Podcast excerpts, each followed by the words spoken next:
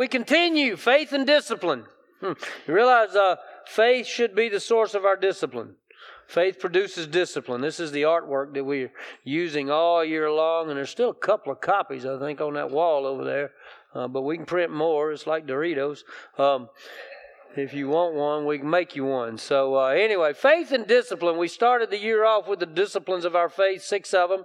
We went through them twice, actually, just to kind of kind of talk about the different facets of it. That there are certain things that we're supposed to be doing every day of our lives, whether we feel like it or not. And the truth is, is that I find that most believers don't engage in the disciplines of faith. They, they don't practice the things that um, give us the, the you know the assurance in, in, in, that place and and I think as we as we work our way through Ecclesiastes what we're going to see is is that uh, for instance Solomon he's one of those guys He's smart. He's wise. He's got all that stuff. And yet, uh, this book reveals uh, his own personal challenge and challenges with life with what it means to live life and to honor God with our lives. All righty. So, uh, and speaking of ancient words, Scott, as you depart the room. Sorry, dude. Scott just makes it so easy for me to pick on him. I tell you what. But anyway, uh, these ancient words from the early 70s, you ready? There's an occasion for everything and a time for every activity under the sun. Time to give birth and a time to die. Time to plant and a time to unroot, uproot. Time to kill and a time to heal. A time to tear down and a time to build. Anybody singing at this point? Just checking. Because if you are, you're old. I'm just going to let you know. Time to weep and a time to laugh, a time to mourn and a time to dance. Time to throw stones and a time to gather stones, a time to embrace and a time to avoid embracing, a time to search time to count as loss, a time to keep and a time to throw away, a time to tear and a time to sow. Time to be silent and a time to speak, a time to love and a time to hate, a time for war and a time for peace. What does the worker gain from his struggles? I have seen the task that God has given the children of Adam to keep them occupied. He has made everything appropriate in, his, in its time. He has also put eternity in their hearts, but no one can discover the work God has done from beginning to end. I know that there is nothing better for them than to rejoice and enjoy the good life. It is also the gift of God Whenever anyone eats, drinks, and enjoys all his efforts, I know that everything God does will last forever. There is no adding to it or taking from it. God works so that people will be in awe of him. Whatever is has already been, and whatever will be already is. However, God seeks justice for the persecuted. I also observed under the sun there is wickedness in the place of judgment, and there's wickedness in the place of righteousness. I said to myself, God will judge. God will judge the righteous, the wicked, since there is a time for every activity and every work. I said to myself, this happens so that God may test the children of Adam and they may see for themselves that they are like animals. For the fate of the children of Adam and the fate of animals is the same. As one dies, so dies the other. They all have the same breath. People have no advantage over animals since everything is futile.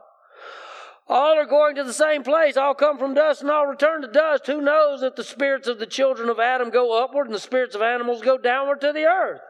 I've seen that there is nothing better than for a person to enjoy his activities because that is his reward. For who can enable him to see what will happen after he dies? Whew.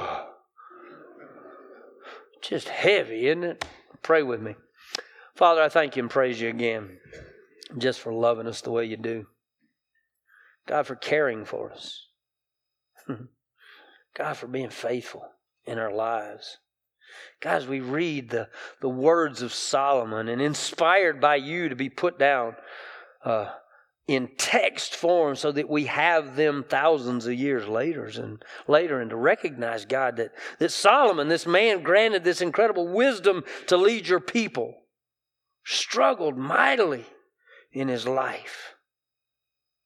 And God, even to the point of, of, of where he said in last week's test, gave himself over to despair. And then we read chapter 3 and realize that, that his despair is, is from looking horizontally, not looking upward.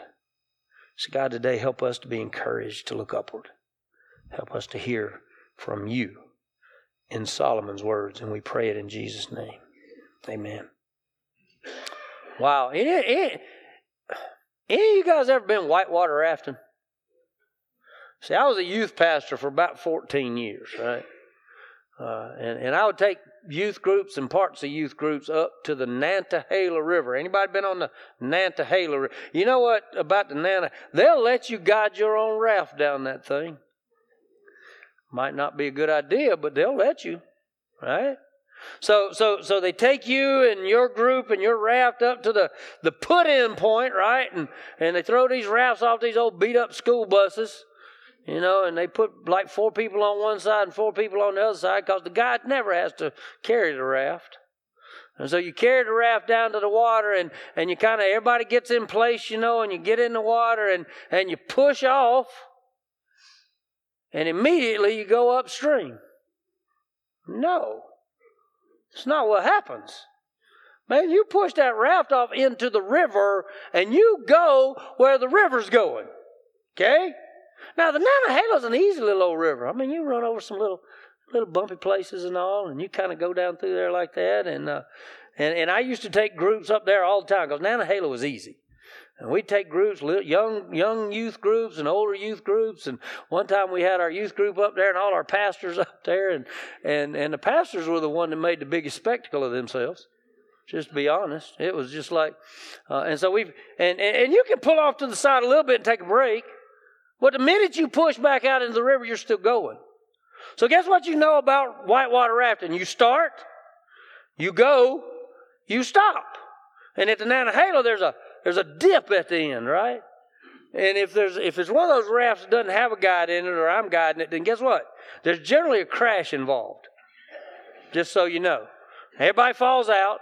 And I remember um, in in our raft, it was funny that one time our raft did crash, and somebody's when they when they fell out, their shoe just went like that. And and Tommy Green, our pastor, uh, at that time, he just went and grabbed it out of midair. And we were like, that was incredible. That's just a. So then we got bold, right? We we decided to start taking groups up to the Ocoee River. Anybody been on the Ocoee? Yeah, let me just tell you. Uh, so so there was a competition between the guys and the girls. Let me tell you, don't do this on the river. So you put in at the Ocoee, and there's not a lot of opportunity to stop because that one goes you move and you got big waves and stuff and you end up and, and there's a thing and i like this because they said if you fall out get in the i don't know what they called it some kind of river position. What is it? Ball yeah. You get your feet downstream you head upstream and ball up and just what? Go with the river. Well folks i think that's what the whole first part of this passage is about you start, you stop, and you move in between. Okay? There's a beginning, there's an ending, right? You're gonna, you're gonna traverse life, and there are times and places and things that are gonna happen no matter what. And so this, this, these words, you know, in ancient words, I think it's cool that you sang that right before this passage. I'm thinking, you know, the Byrds didn't write this. Right? I mean, these are Solomon's words. This is a poem that Solomon included in the text of Ecclesiastes. And, and guess what? It's acknowledged and recognized outside of faith communities. It's one of those songs. You go back in Spotify, look it up. It's there to everything. Turn, turn, turn. Right? But then, after we get past the, the, the, poem there, we see these lines What does the worker gain from his struggles? See, Solomon's getting back to the under the sun kind of examination of life. The day begins, the day ends. Time passes in between. There's a time to eat, time not to eat. You know, he goes through all of that stuff, and I look at this, and I've read this thing several times this week, and I look at it and I go, wow.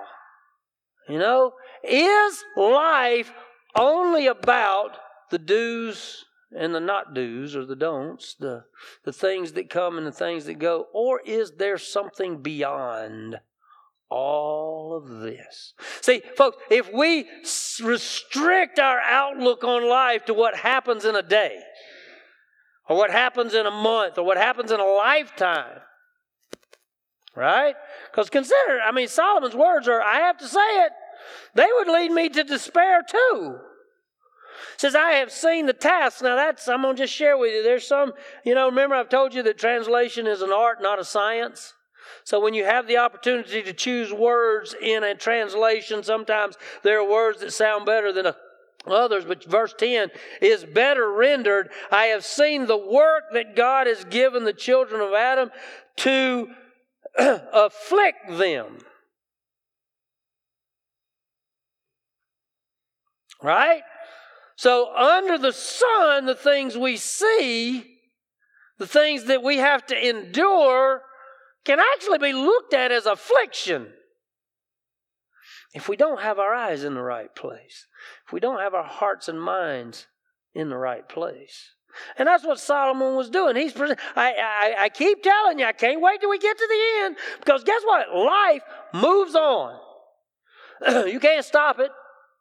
Today's going to follow yesterday, and tomorrow's going to follow today. And we're going to keep moving through life. It's a matter of where we're looking and where our life, what it is that we want to, to, to accomplish in this life. And if it's just about working, now nobody does this anymore, but you know, work 40 years to retirement. You know, I remember when my dad retired from, from his main job, he still drove a school bus. he said, you know, he said, I didn't expect retirement to be like this. You know why? They started having health concerns. Things started not going the way they anticipated, right? Daddy said, whoever called these the golden years was colorblind. That's what he told me. Right? So if this is all that life is, then guess what? According to the words of Paul, if there is no resurrection from the dead, then we are most hopeless of all. See? Verse 11 says he has made everything appropriate in his time in its time. And then this line right here, man, this is this is one of those encouraging lines in the midst of all this. He has also put eternity in their hearts. See, there is this recognition, and most because I love it when people tell me they're they're, they're um, atheists, right? Atheists, and I go, really? So there's nothing bigger than you right? Nothing smarter than you. No, no, nothing, nothing more powerful than you. Typically, you start asking those questions. I go, well, no, no, no, that's not what I mean.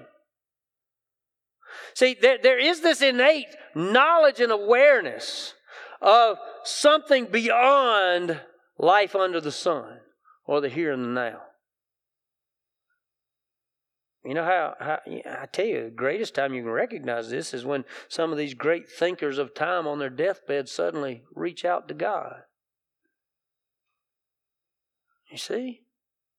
His, we have this longing, and particularly those of us who know God and, and in this relationship through the shed blood of Jesus Christ as Christians, we long for the eternal. We long for eternity. You know, it's, it's like that's, that's that thing. You know, people get kind of weirded out when we start saying, you know, for me to live is Christ, but to die is gain. And they go, oh, that sounds suicidal. No, we're not talking about suicide. We're talking about the hope that we have beyond this. Because I'll be honest with you, if this is all there is, yeah, it's pretty despairing and dismal. Okay? Then he throws this in. He says, But no one can discover the work that God has done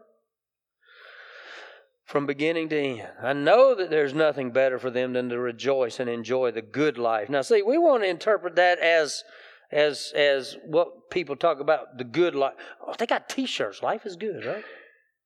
T-shirts about it now, and, and we've let the culture define what we would call the good life rather than letting God's Word and the presence of Christ in our lives tell us what actually is the good life. The good life is to enjoy the blessing of God, to enjoy what we get to eat. last night I went home. Man, I was hungry yesterday. I went home last night. I said, Mom, I, I not Mom. Ever since Eli's been born, she's been Mama, right? And I said, Angie, I want, I want Wendy's tonight. She said, Why? I said, I want a Baconator. How many like Baconator? Woo, man. That's, a, that's beef and bacon. There's nothing better than that. I just wanted to eat a Baconator last night. I want fries. That's filler. Right? Just give me beef and bacon. That's what I want, right? Can I tell y'all I ate that and enjoyed it? Man, every bite I was just like, and then I was down to the very last bite. I was like, oh, it's just one more bite. See, I was obeying the word of God. I was enjoying what I was eating. I was drinking water with it. I love water. I go home to my mom and dad's. I say, I only drink water. My mom said, Ugh. Right? She likes Diet Dr. Pepper, to which I go, Ugh. Enjoy all his efforts. Do you enjoy what you get to do in a day? See, that's the thing. God's blessed us with this life. We get to breathe. We get to walk. We get to see the sunshine. We get to enjoy this incredible creation that He's given us, this sanctuary of beauty, right? We get, we get to hang out with one another. We get to meet one another and see people and, and talk to each other and discover each other's lives. And, and, to be, and, and, and we've let the world corrupt that. We've let sin from the beginning be the corruption of God's good things. You see? And then we get a world that starts reaching for the corruption, and there's nothing in the corruption that is satisfying. There might be as uh, pleasure for a moment. I know that everything God does will last forever. No adding to it or taking from it. God works so that his people will be in awe of him. I began using a phrase a few weeks ago God's work is for his glory and for our good. See, uh, I, I was doing the writing a devotional gathering in the Word. And there again, I'll go ahead and tell you if you want to get the gathering in the Word devotional Monday through Friday, fill out the little white card, put your email address on there, and check. Opt in. But I was writing it on Romans eight twenty eight, where it says, And we know that all things work together for good. Man, do we take that verse out of context. God always works for His glory first which is for our good. Okay? God's glory is for our good. A kingdom good, an eternal good. Doesn't mean, you know, pie, you know, the whole idea of, you know, you, God's going to give you according to all your wants. Uh, God works so that people will be in awe of Him, that we recognize the all powerful, omnipotent, all knowing, all everything God. That's God's work. And then he says this statement right, whatever is already has already been, whatever will be already is. However, God seeks justice for the persecuted. So, so we get this statement again of, of the idea that what God does, He's already done. Okay? And that God's at work in everything that He has done and everything that He will do. And it, it, there's nothing new under the sun going back to chapter 1. See? However, God seeks justice for the persecuted. And then we get into this little section. And and and according to you know these first eight verses is this poem that God's given us, and then and then we get into this idea of of guess what? It's in God's hands. All of life, your life, it's in God's hands. Remember, I said all during the last three years, I don't trust what the world's saying. I don't trust what people say. I don't trust what's happening out there. I trust God, and God's got me in the palm of His hand, so I trust that. I will engage every day in the opportunities God gives me, but I rest in God's hands. It's okay every day. I'm just in God's hands. You know, faith is trusting. John, that, that's what faith is all about. Faith is, is trusting. Christian faith is trusting God. People put faith in a lot of things. Y'all notice that? People put faith in, in you know, it doesn't take anything to post up a video on the internet these days. And I know people who, who, who plan their life by the things they watch on, on, on YouTube. And I'm like, man, what if that video's gone tomorrow? Right? See, faith is in knowing and believing. Faith is in trusting who God is and how God works. And God's the one at work for His glory, which produces and gives to us our good. All right? Then he says this I also observed under the sun, among men, under the sun, in the world we live in, there's wickedness in the place of judgment. There's wickedness in the place of justice or righteousness. You watch news these days, you'll find that out, won't you?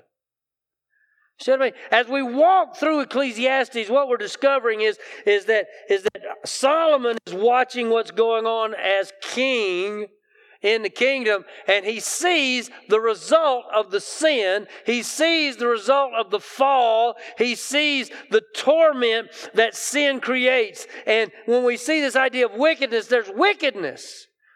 There's wickedness in the world we live in. People are celebrating wickedness, y'all.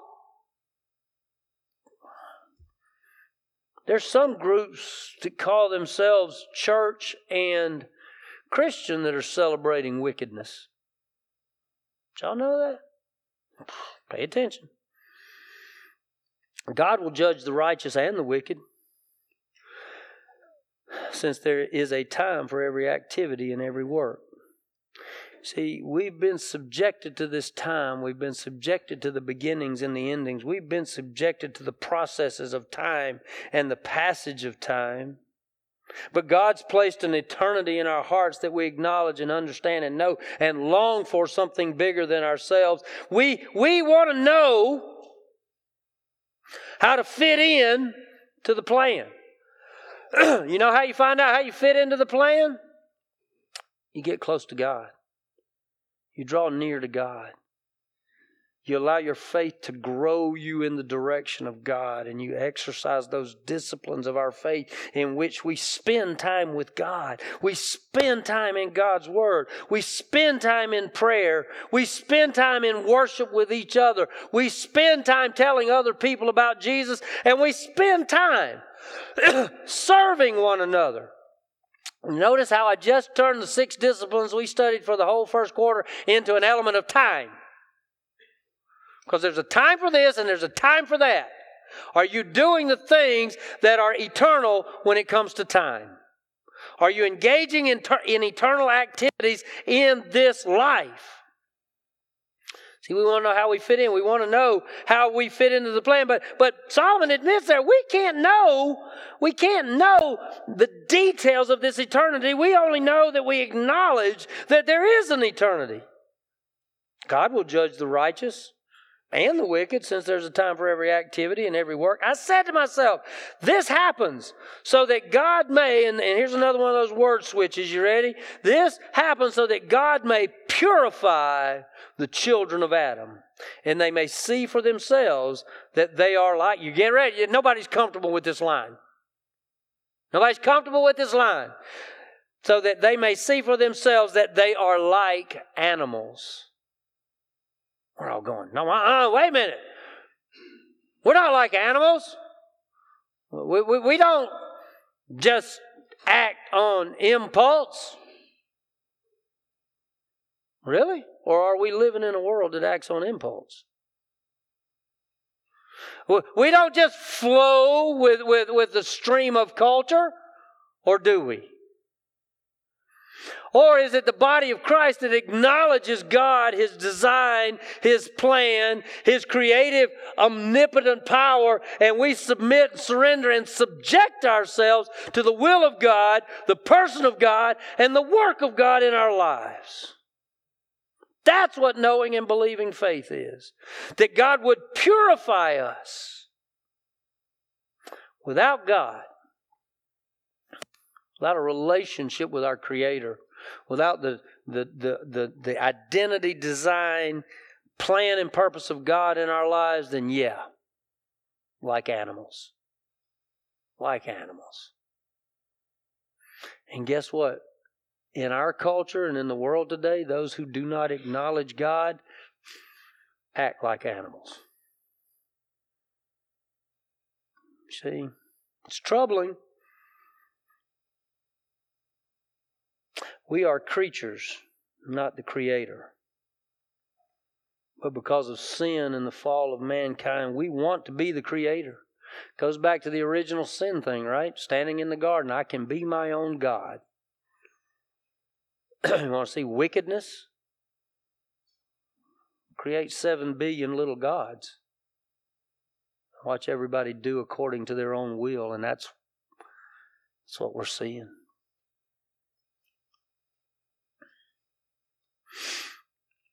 For the fate of the children of Adam and the fate of animals is the same. As one dies, so dies the other. They all have the same breath. People have no advantage over animals since everything is futile. all are going the same place. All come from dust, all return to dust. Who knows if the spirits of the children of Adam go upward and the spirits of, of animals go downward to the earth? This is all Solomon's uh, view from under the sun. If this is all there is, then this is the truth.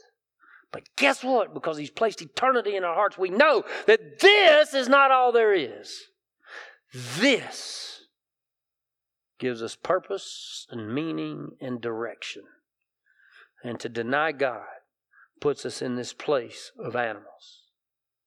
It says, I have seen that there's nothing better than for a person to enjoy his activities because this is his reward. That, that is his reward under the sun.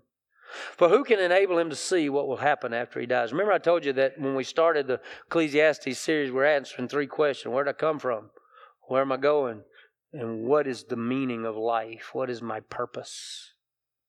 You see, if our purpose is to join God in glorifying Him, He works for His awe, He works for His glory. We unite our lives in that purpose. I want my life to be a testimony to God's goodness, to God's love, to the joy that can be found in following our Creator. So here's the point mm-hmm. life moves. jump in the river and you get to the end. Right? Life moves, but God doesn't change. God's still at work. From the very first, let there be to whatever it is that God said from the Word of God into your life today, let there be. You see? So I'll go back and ask basic questions. You ready? Who are you really? Who are you? And is your life identified with the eternity God placed in your heart and the faith that draws you into His presence and and and and motivates, provokes, whatever word you want to put in there, your surrender to the plan and the will of our Creator. Man, Solomon, I, oh, you know, I, I told you the wisdom literature, it sounds like a, a journal. Solomon wrote down notes, and one day he decided to write a poem about time. And then he sat there and looked at his own poem about time, and he went, Man, if this is all there is, I mean, if the if the horse returns to dust and I return to dust, what's the difference? Here's the difference. We get to have an intimate fellowship and relationship with our Creator. God loved you that much. Do you know that? God, God loves you that much that Jesus died on the cross. Man, we celebrated Easter. We baptized 15 in the ocean. This past Wednesday night, I baptized one more. She said, Can we do it tonight? I was like, Yeah. All right. So we did midweek worship time. We went over to, we had a bigger crowd over there for Wednesday night baptism than we did on Easter Sunday. But I was only baptizing one person. Still kind of chilly, but it was okay. Right? We get to hang out with our Creator through the shed blood of Jesus Christ. That's what gives life meaning. I remember remember in that first chapter where he says that um, you know once once we pass other than those who knew us personally, we'll be forgotten. The only thing that gives this life meaning is that we hang out with God. Don't be deceived. Solomon had this this vision, which is what he's writing in here. But as we work through his musings, he gets to the end and remembers the God of his youth. See, if you don't know Jesus, we want you to know Jesus this morning. Maybe you know him, but you let the world distract you into the sin and the fallenness and the corruption, and as Solomon calls it there in this translation, the wickedness of the world. Well, guess what? God's calling you out of it right now. I'm telling you. Spirit of God would call you out of the wickedness of this world. The question is, are we paying attention? Are we obeying? Yeah, I'm not going to follow you around, I promise. But you cannot escape the presence of God. So if you don't know Jesus, we want you to know Jesus. Maybe you know Jesus, but there's sin that keeps you from having the kind of fellowship and meaning that God wants you to have. Well, you just got to confess that, repent of that. Maybe you want to be a part of the gathering, like these folks that were baptized and all that sort of. Thing. You can come be a part of what God's doing here, but you just got to obey God, please. Before you do anything else today, obey what God's telling you in your life. All righty? Pray with me. Father, thank you. Thank you again for today and all that you're accomplishing today. Thank you, God, that that you love us and you you've loved us and you loved us so much that Jesus died on the cross that we might have salvation, that we might have eternal life, that we might be redeemed, that we might have purpose and meaning in this life, not just some endless futile pursuit of entertainment and pleasure and, and activity that, that things come and they go, things begin, they end, do this, do that. But God, there is meaning and purpose in a life surrendered to you. So, God, help us to be surrendered. As we sing, God, help us to answer the question that you placed in each of our hearts. God, will we surrender? So, God, help us to do that this morning, and we pray it in Jesus' name. Amen.